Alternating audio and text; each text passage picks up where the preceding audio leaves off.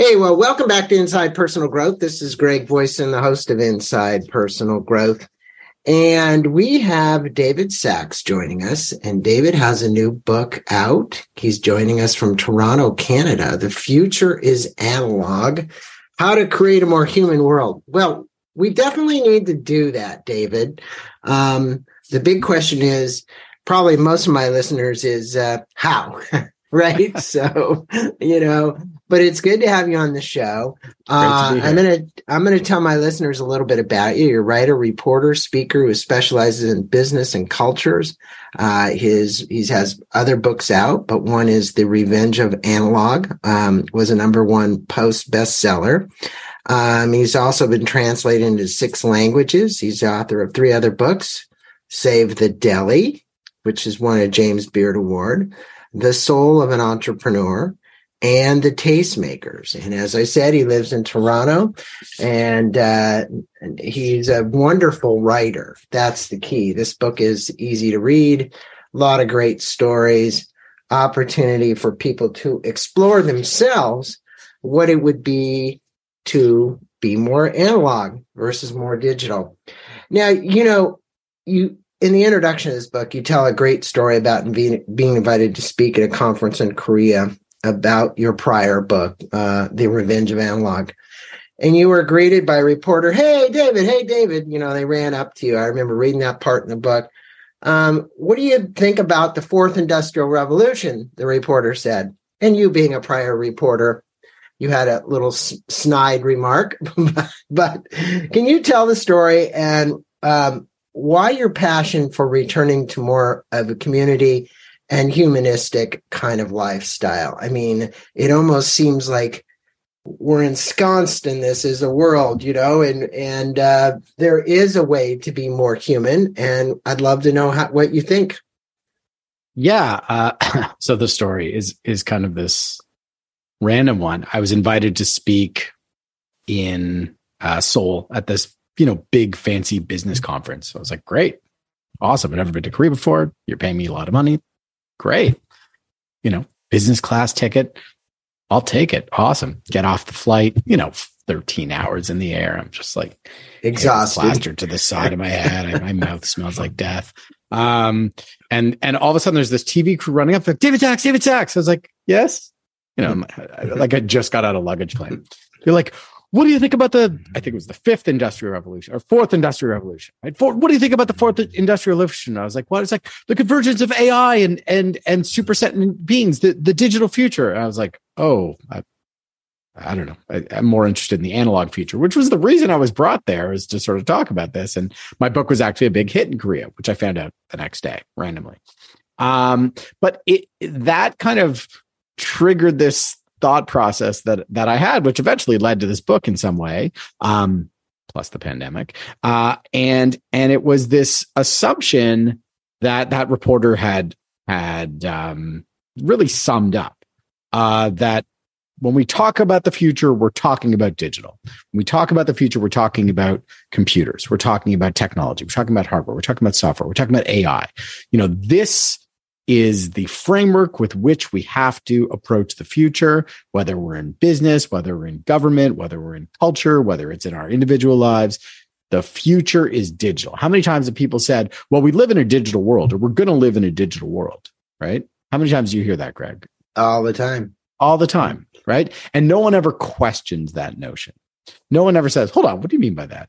Like, what do you mean digital world? We're, we're, we're humans, right? We live on a planet um, that has real consequences. You know, it's a, a planet that we're warming very quickly, and we we the the most important thing right now is not like what our phone looks like, but it's like how hot the water is off the coast of of, of, of San Diego where you are and what effect is that going to have on i don't know drinking water and forest fires and our livability as a species and yet we've been so incredibly focused these past 25 or so years on digital because of what it's brought us, because of the change that it's made, that the idea of a digital future was just this accepted form of reality. And then what happened was the pandemic, right? Uh, bat got sick somewhere in China three years ago, and um, you know, chain reaction just uh, went away. The, the, the butterfly effect, the black swan, um, and suddenly, you know, it's March 2020. We're all inside living that digital future, right? We're going to school and working and socializing and doing everything in our lives online. All of our, all of our commerce, everything. Uh, everything. Yeah. Uh, all of our socializing, all of our commerce, all of our culture, all of our religion, all of our everything is being done through digital devices, through hardware and software. And in many ways, we're living the predicted future that has been promised to us and sold to us by Silicon Valley for many years. You know, this was it. We were all, you know, in the future, you're going to be able to work from wherever and schools won't even be buildings. People learn from the best teachers everywhere on earth. And if you want something, you'll just say it to a speaker, to a thing. It'll pick it up and it'll be dropped at your door. And isn't that going to be wonderful? And then we lived through it. Right. And very quickly we realized this is not the future we bargained for. Or, or if it was, like it actually stinks, uh, a large part of it. And so this book is really asking that question of really, okay, well, what, what did we learn about not just the limits of digital, but the values of analog, of the real physical face to face spaces, relationships, interactions that we have as humans in this world. And, and what kind of a future we want to build that elevates those where they matter, right? Yeah. And while uh, technology has advanced us in almost every area of our life and much of it to the positive, um, the, here we are speaking yeah, on video call. Yeah, right? on Zoom. But the social interaction part, I get. The isolation part, I understand. We're going to talk about that because, you know, it has done more to our psyche, as far as I'm concerned, with relation to like you and I here right now. You know, it's like, hey, we can talk to anybody across the world. I get an interview tomorrow in Dublin, Ireland with a guy, another author. You know, it's like, it is pretty amazing to be able to capture this media and then reshare it and give it to the world and all of that. But I also understand that I, I miss that physical connection to sit with David and have a cup of coffee, right? And, and really you know, see David's reactions and, you know, li- listen to his emotions and so on. And we, we all so well remember this outbreak of COVID 19. I know exactly where I was at the time when it happened in 2019, the changes that thrust upon us. And here we are three years later, still dealing with the issues of it. You know, it isn't gone, that's for certain. Um, but in your I estimation, just it, I just had it three weeks ago. Yeah, you know, and I didn't get it, but I had a bad flu, and it was, you know, it felt like I had it. But my point in, in your estimation, what is the significant impact to the digital versus analog world? And what do you mean by kind of an analog future? How do these coexist? In other words, we have kind of much of us displaced one for the other. Mm-hmm. And I think we're coming back to this yeah. um, balance between the two. It's almost like a homeostasis, right? Mm-hmm. It's like, mm-hmm. okay, our body wants this homeostasis, but how do we kind of get there, David? We, we kind of feel like, okay, we're, we're still, you know, let's go get Uber and have Uber Eats. And let's go, you know, instead of going to the theater, we're going to turn on uh, Netflix and we're going to watch a great thing on Netflix. And it's just so ingrained in us now. Um, and I do miss that other side. And I have to admit, I'm probably one of them who's not doing as much socializing, but uh, I should be. Yeah, I think the the term you use there, balance, is the great one, right? Because the promise of the digital future and and and the sort of philosophical underpinning of the people who are creating it and selling it. And I say the term Silicon Valley. I don't mean people just working in the Bay Area. Um, right. You know, we're talking about anyone who's involved in sort of designing, promoting, and selling, marketing this technology as the future. And and it's really based on this idea of exponential growth, right? It's it's Moore's law. It's like the every 18 months the, the microprocessors are going to shrink in size and double in power and halve in speed and um, and that's why your phone keeps getting better and better, and your computer does too, but it kind of costs the same dollar amount as it did in 1980. Um, uh, and that allows for constant new innovations and so on. And that just keeps going up and up. And that I think was, was this notion of inevitability that mm-hmm. if this year we're doing 10% of our transactions online through online shopping. Then next year it'll be 12%. And after that, it'll be 15. After that, it'll be 20 and no, until we won't need stores and we won't need these things because this inevitably everything's going to sort of move in that direction. Um, but it wasn't there yet.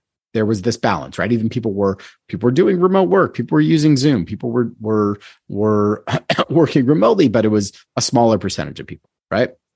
Um, and then what happened was with COVID 19, we were all kind of like dunked into this uh, immersion in in a fully digital existence or an almost fully digital existence in in almost every aspect of our lives and it was in a way this test drive if you want to call it of that digital future um, but we very quickly tipped that balance where digital became the dominant force and so we we instantly saw within days what was working for us and what wasn't with that balance right? And I think each individual, each company, each organization felt that differently. So work is a great example, right? Because it's really the one that's still being figured out. And for some people, it's like, this is great. I never want to go back to an office again.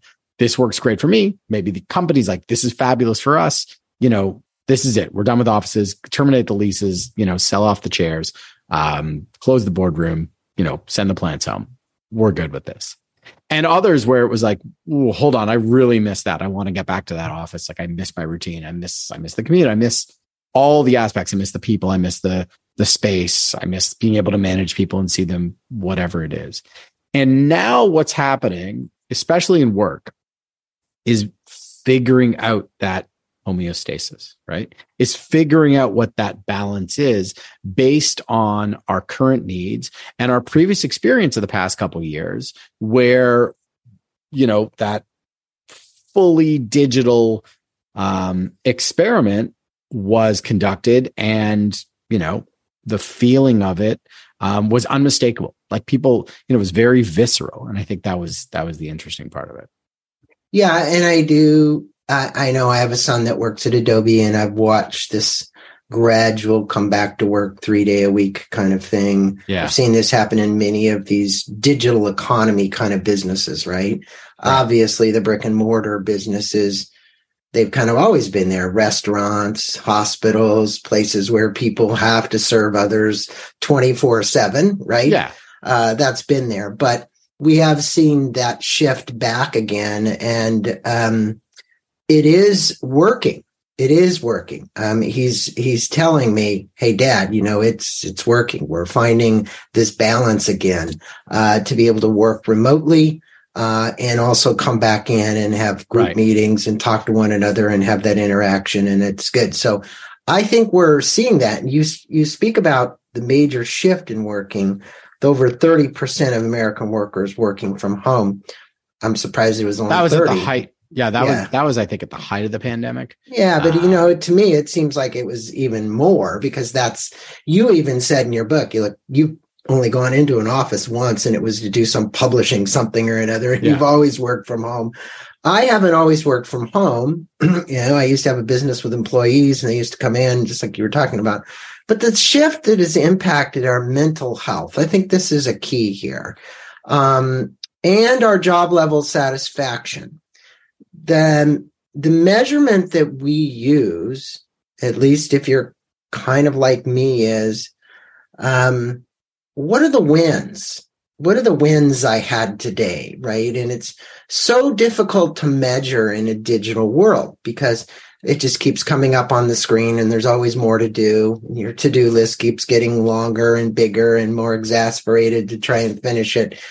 Um, so job level satisfaction went down, mental health problems went up, and you quoted uh, Arnon, Arnold, uh, I'm sorry, Aaron Dignan, a business coach and author, is saying it revealed that we do not have a good grasp on what makes work work. Um, in your estimation, what does the future of work look like? Uh, I wrote a book called Wisdom, Wellness, and Redefining Work about I don't know, 2012. And I remember as I was writing that book, I was investigating all of these elements.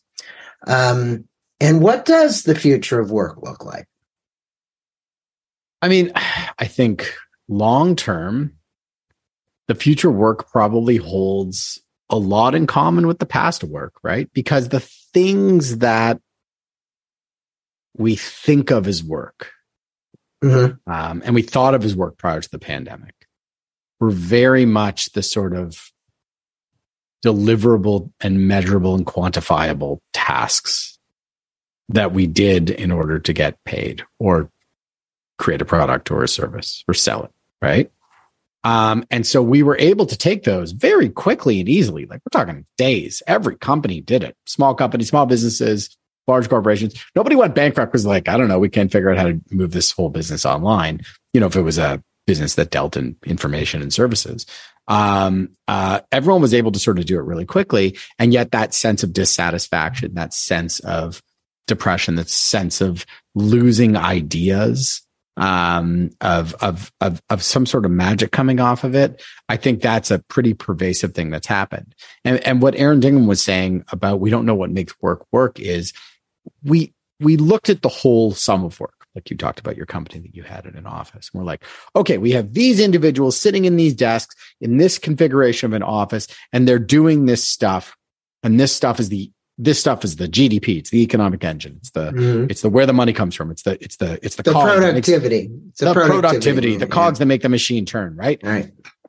And all this other stuff around them, the water cooler, the bathrooms, the building, the architecture, the coffee shop downstairs, the sad office lunch, the you know um, cake for Susan whose birthday it is, the retirement party, the the 10 minutes of chat between meetings.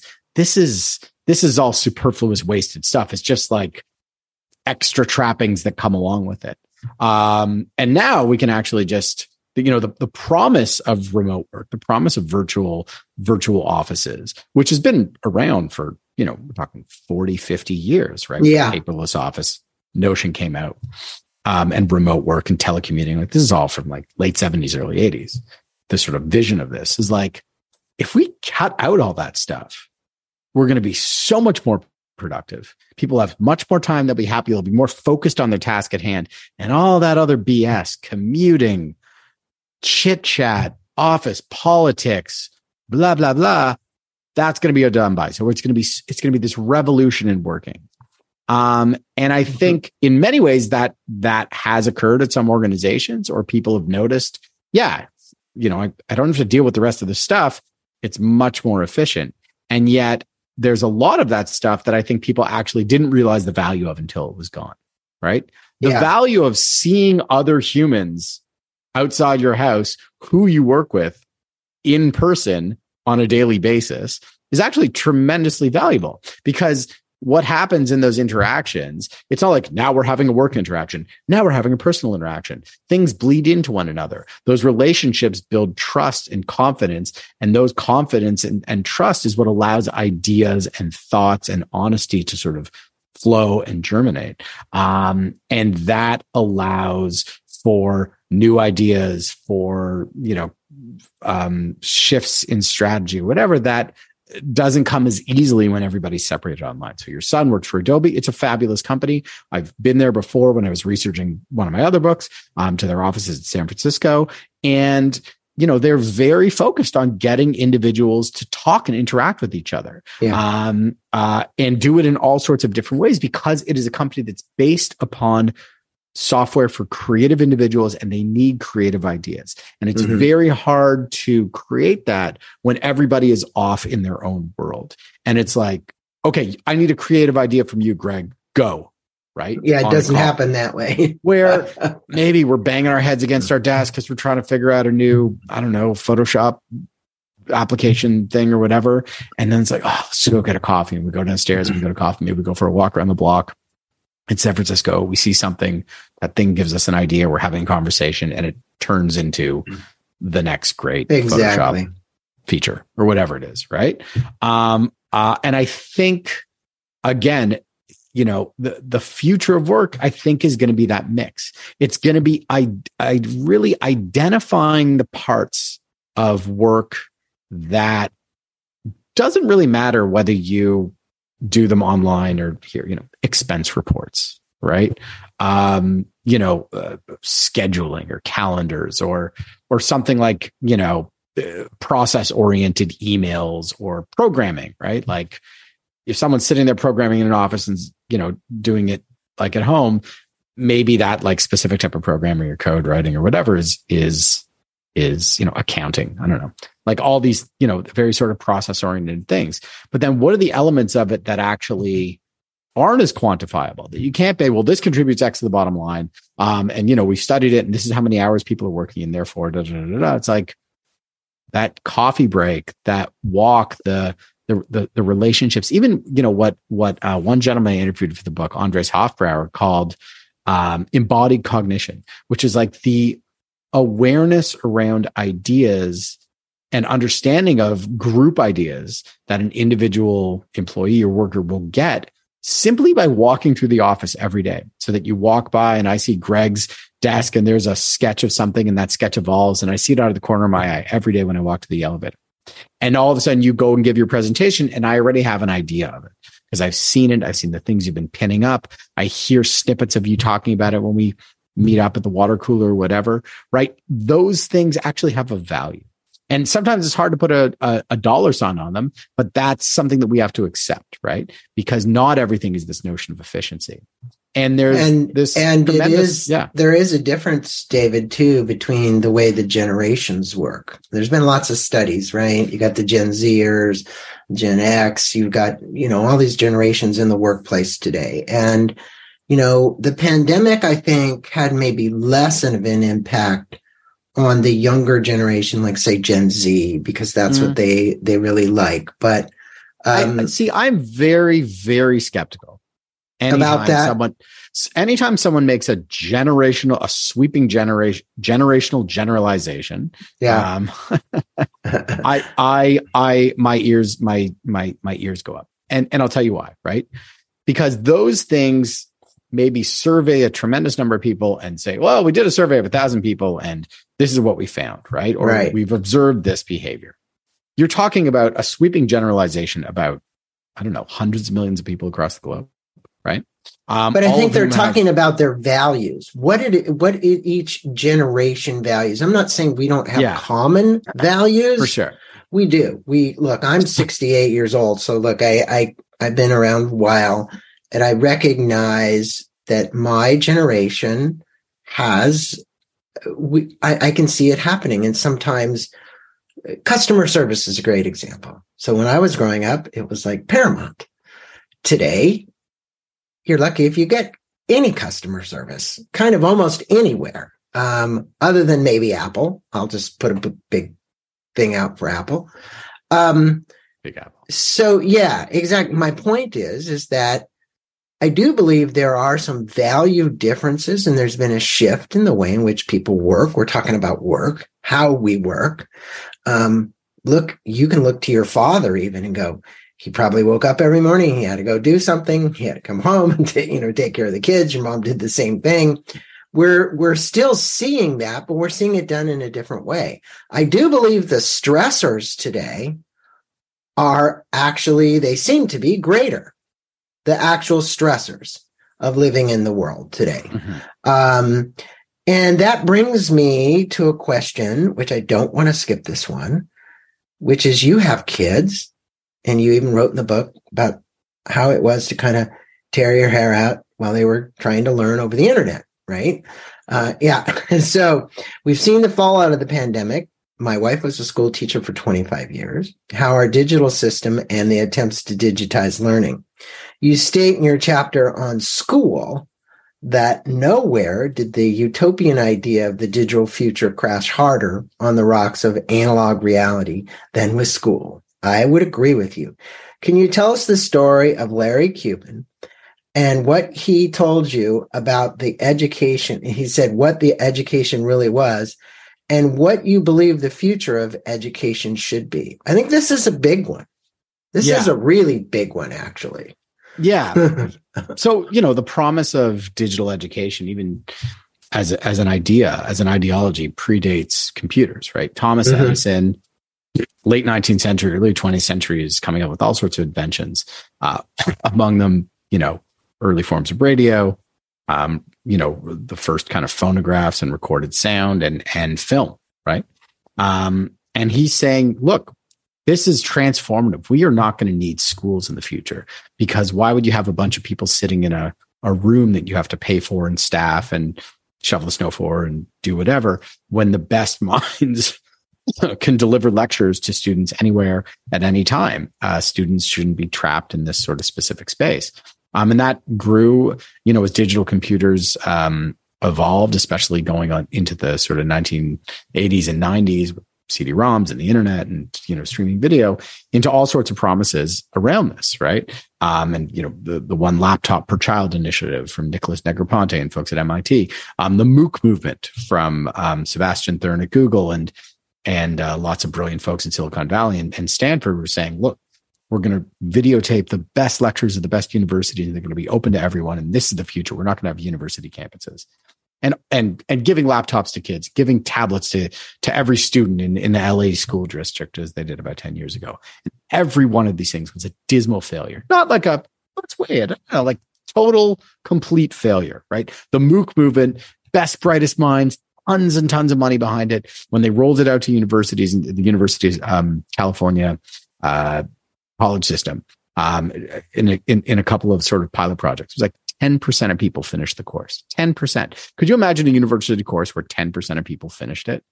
That professor would be fired immediately and the department would be shut down, right? Yeah. So, you know, still tens, if not hundreds of billions of dollars being invested in ed tech. A, a, lot of it, not all of it, but a lot of it with the promise of like schools are an institution that's obsolete and need to be disrupted. This is ridiculous that we put all these people sitting in this chair staring at this person online this isn't how we should learn, right? And then along comes the pandemic, and every single student in the world, except for some in New Zealand, kindergarten all the way to grad school, are doing this for their school in right. different platforms, you know, best, most, you know, highly funded private schools, Harvard, MIT, Oxford, the Sorbonne, the fanciest private high school and elementary school in the richest parts of the richest countries of the world, and of course all the public schools, right? You know, with their varying levels of of of, of lower funding everywhere, and everywhere was a failure. Disney, right? Total. Like total. students, students, you know, comprehension went down, their marks went down, their learning went down, their antisocial behaviors went up. Um, rise of depression, rise of of of uh, a, a, lack of of um, motivation, and I saw it with my own kids who were in kindergarten and second grade. I mean, it was just dismal to watch. Yeah. Yeah. Yeah. Um, tough. How unmotivated, how bored, how, you know, they, they learned specific things. They learned facts. My son learned to read in that time, mostly by reading books here, but, you know, his teachers did their best, but it was, it was clearly not a success. And so to get to Larry Cuban. So Larry Cuban is a professor at Stanford University who studies digital technology and education and the history and sort of um, reality of it. Uh, he began in the 80s being a booster of ed tech, but very quickly saw the limitations of that uh, when it put, was put into practice. And he explained to me in in the most wonderfully clear way what what's going on. He said that digital technology, just like film and, and sound, as, as Edison did, and even print, is a, is a tremendous vehicle for the delivery of information, right?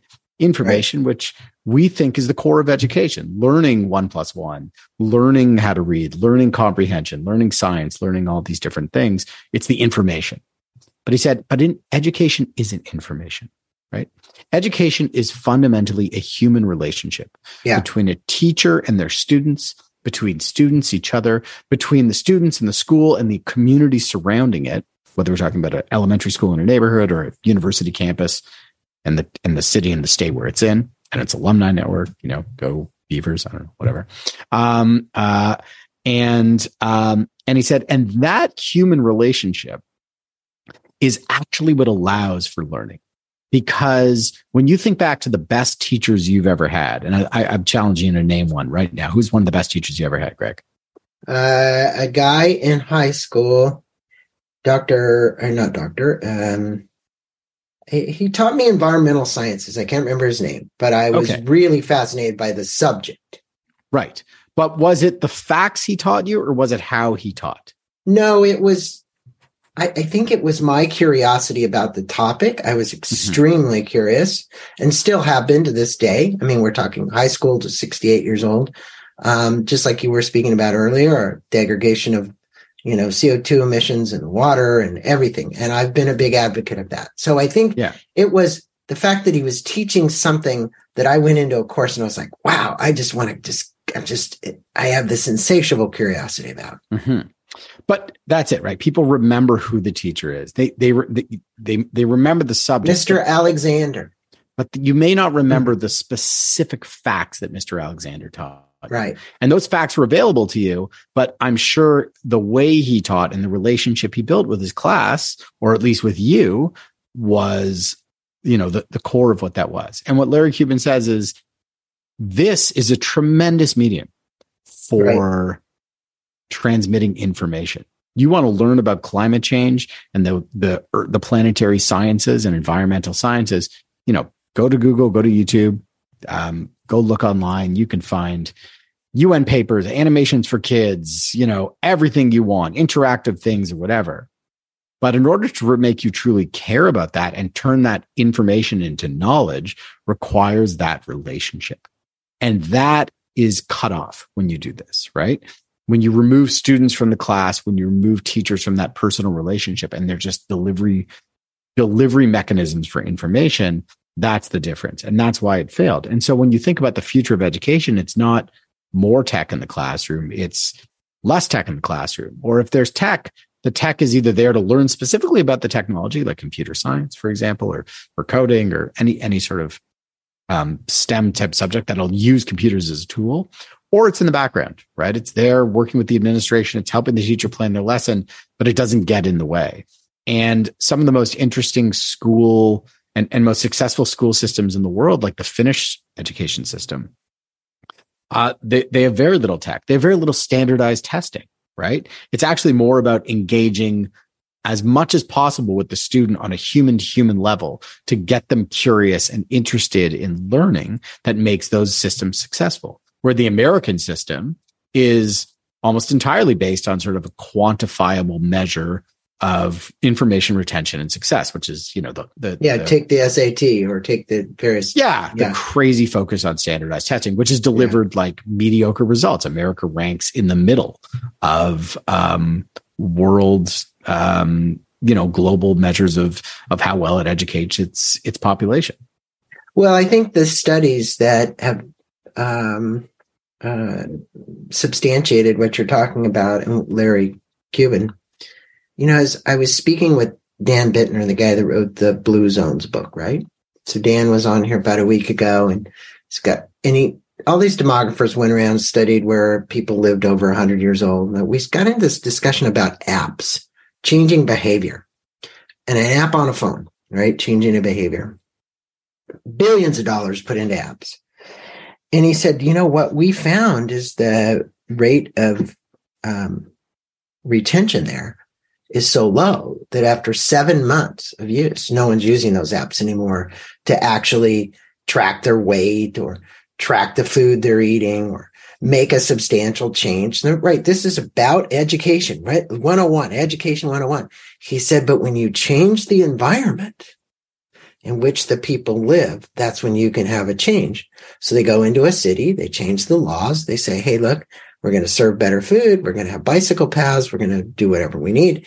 And he's actually been able to lower the BMI from three to 4% in a whole city, whole cities, right? I loved his approach because what he's saying is, look, when you change our options in the environment, right? It's like a school, right? Being in a school, the the school the environment of the school to me when I was going to school was as big a part of anything versus being stuck in my bedroom in front of a screen, right? That isn't the most appropriate environment. Okay. So I loved in the college going from classroom to classroom, learning from professor to professor, uh, interacting with kids over lunch and doing whatever. I mean, let's face it. That's, college. That's, right. college. That's college is right. not the stuff you learn. right. Right. No one's like, wearing their Yale sweater because they're like, well, actually, I learned these facts at Yale.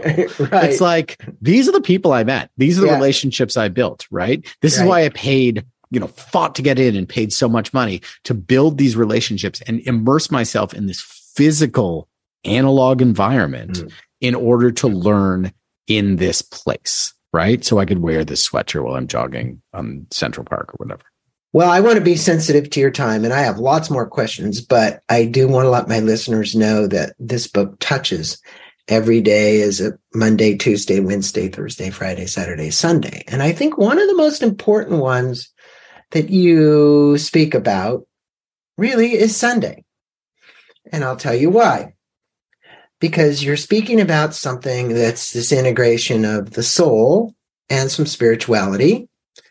Um, and you start your Sunday thing off. I thought it was quite funny about you putting on your wetsuit to go surfing. Who in the hell goes surfing in Toronto in the freezing cold? But I guess you do. Um. I mean, you- you have to be really like quite ridiculous to want to go out. But maybe, maybe you're learning uh, cold baths. I love that because then maybe you're going to extend your lifespan. Can you tell the listeners the story and getting out in nature as to n- how nurturing that is for our souls, regardless of the weather conditions or any other excuses we might make up to deter our adventure into the wilderness? Because to me, that is really, for me, that's my reconnection to everything is going and riding my bike or going down to the beach or walking in the woods or doing anything. And I think that's part of what this world needs more of. Yeah, uh, there's there's a wonderful gentleman that I talked to for the book, um, Richard Louv, who is a, a San Diegan. Yeah, I um, know uh, wrote, uh, you know, Last Child in the Woods. Um, is really a a figurehead in American life for um, reconnecting ourselves with nature. Yeah. And uh, I think this is something that everyone during the course of the pandemic suddenly discovered, right?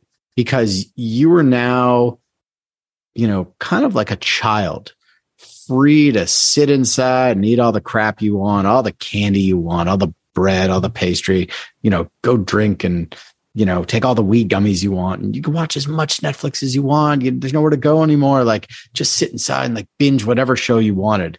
And I think within a few days or weeks, most people like, all all right, I, I gotta, I gotta get out of here.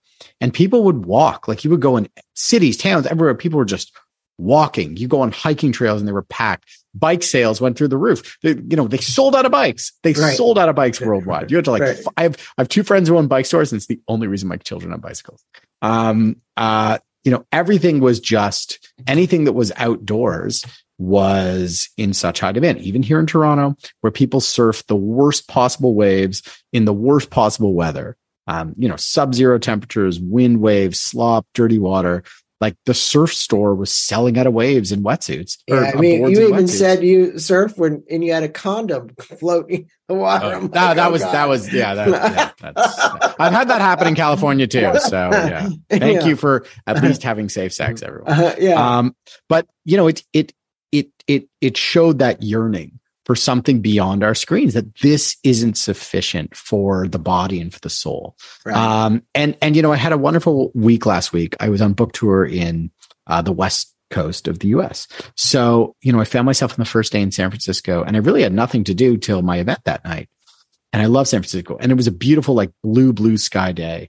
And I like went, I rented an e-bike, you know, uh, and, and went along the water and then hiked all these paths all along past the Golden Gate Bridge, all the way to Sunset Beach, like on the cliffs above, looking at the ocean. It was just, it was so wonderful. It was like all I needed. And I was so content and so happy. And then the next day in Portland, you know, I came in from Seattle. Seattle was pouring, pouring rain, like miserable pouring rain what else really is go new? anywhere. but um but Seattle the rain had just ended and I walked through the forest there in Washington Park and like just covered in pine needles and feeling so alive and the smell of all of that. And then the last day I was in LA and in LA it was raining for the first time in 6 months but my friend and I went on a hike in in you know just outside Malibu in a canyon and we were covered in mud and it was like it was great. It was amazing. It was such a wonderful thing and why it's like this is something we need and i think we've we've realized that, right? This is like a fundamental human need that we can't replace with a Peloton bike and like a simulation of moving right. through through the world, right? right? Um, and and I think this is that that soul aspect where it's like, you know, church services, synagogue services, mosque services, you know, Buddhist meditations, transcendental Californian yoga, like all of that went online. You could Zoom, you could you could sign up, you could stream every class, audio, video, virtual reality, whatever. And it's just it's insufficient. People wanted to go back to those places and sit in uncomfortable positions in order to be connected to something bigger than themselves. And that's yeah. connected with the people with them and connected to the person who's delivering the sermon or talk or service or experience. And that sense that you're part of something bigger, right? Yeah, no, it is important. The community you talk about it in the book, and those it's everything. That's everything. You know, that's it's like I was like you. I was brought up Jewish, but I didn't like keep that. Uh, I'm a member of Self Realization Fellowship here in Encinitas, right? And that temple was shut down for two years, literally two years, including the meditation grounds, which are beautiful right on the beach in Encinitas. And I was like, well, these guys are so conservative. Why don't they let us go outdoors? Because these are outside meditation gardens. And, and yet they were still closed. You couldn't get into them. And I was like, to me, it was like just ridiculous. So I started my own meditation gardens, right? So we find ways to make up for it. Um, I'm going to make this the last question because, you know, timing. Um, your book is a place for our readers and our listeners to question how they're living their lives and provides new perspectives about an analog approach to living. What reflection would you like to leave the listeners with about the uh, the future is analog? If you were to leave them with one or two things, what would you advise them? What might you encourage them to think about or to do? That's a great question. Um, I would, you know, we went through a very traumatic time the past couple of years, of the pandemic, um, and and certainly, you know, nobody's yearning to go back there, and so there's this desire to kind of move on, right?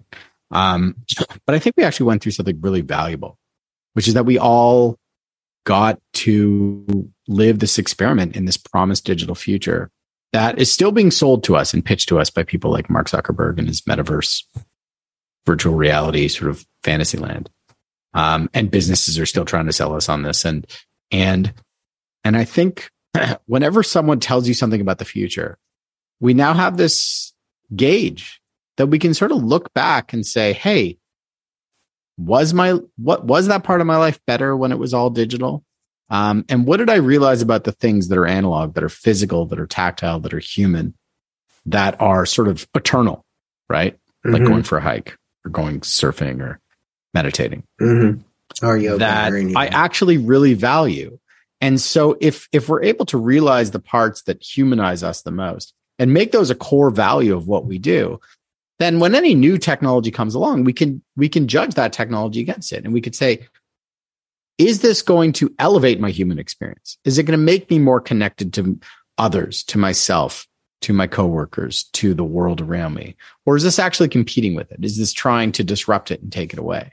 Um, and I think we'll know in our own lives where we fall with that and we can make conscious decisions about which technology to adapt and which technology to, you know, say, no, thanks, Mark. Um, I'm, I'm good. I'm good with reality. Well, David, it's been a pleasure having you on Inside Personal Growth. And I think, and, and to conclude this from my perspective, after having read the book, and I want all the readers to go out and get a copy. The future is analog. The other thing is go to David Sax, S-A-X dot com. You can learn more about David there, that book, his other books. One thing that I think that I took away from it is if you look at all the days, Sunday, Monday, Tuesday, Wednesday, that you kind of used as a, a, stepping off point to write about commerce and to write about education and to write about these various things was when you kind of pull it all together, the humanistic side of being much more compassionate, loving to ourselves and to others is is truly at the essence of you know we need to be more kind to others and ourselves right? The digital world sometimes doesn't look at kindness and compassion. It looks at productivity and how do you generate the next thing so that you can make some more money right? Or make a monetization right? And our world meaning this western world has embraced it so heavily and it's such a bias that breaking that bias that we have is tough i get that for all my listeners out there who are on the path like i said try and find some balance we're not going to get rid of the digital world altogether, but we could bring in more of this humanistic side, which you said, this more of this community side, this more support. Um, I know my nonprofit that the authors support. I go out and give away hundred dollar gift cards to people that are out on the streets that are homeless. Right. And, and I think the most important thing here is this. You can have, you can coexist in both of these worlds and you can do it with more peace, compassion, and harmony for yourself and for others. Um, and that, if that's all you take away from this book, that's the greatest thing you could take away from the Amen. Book. That's uh, fabulous. Yeah. Yes. I'm yeah. gonna I'm gonna namaste to that. that okay. Really, well, namaste to you, my friend. Have a good next podcast. I Thank appreciate you. you. Sorry for a few technical difficulties, but thanks That's for being okay. on the show. That's the analog reality. That is. Thank you, Greg. This was Thank- a real pleasure. All, All right. right. Take care. Thanks, David. Bye. Thank you for listening to this podcast on Inside Personal Growth. We appreciate your support. And for more information about new podcasts, please go to InsidePersonalGrowth.com or any of your favorite channels to listen to our podcast. Thanks again and have a wonderful day.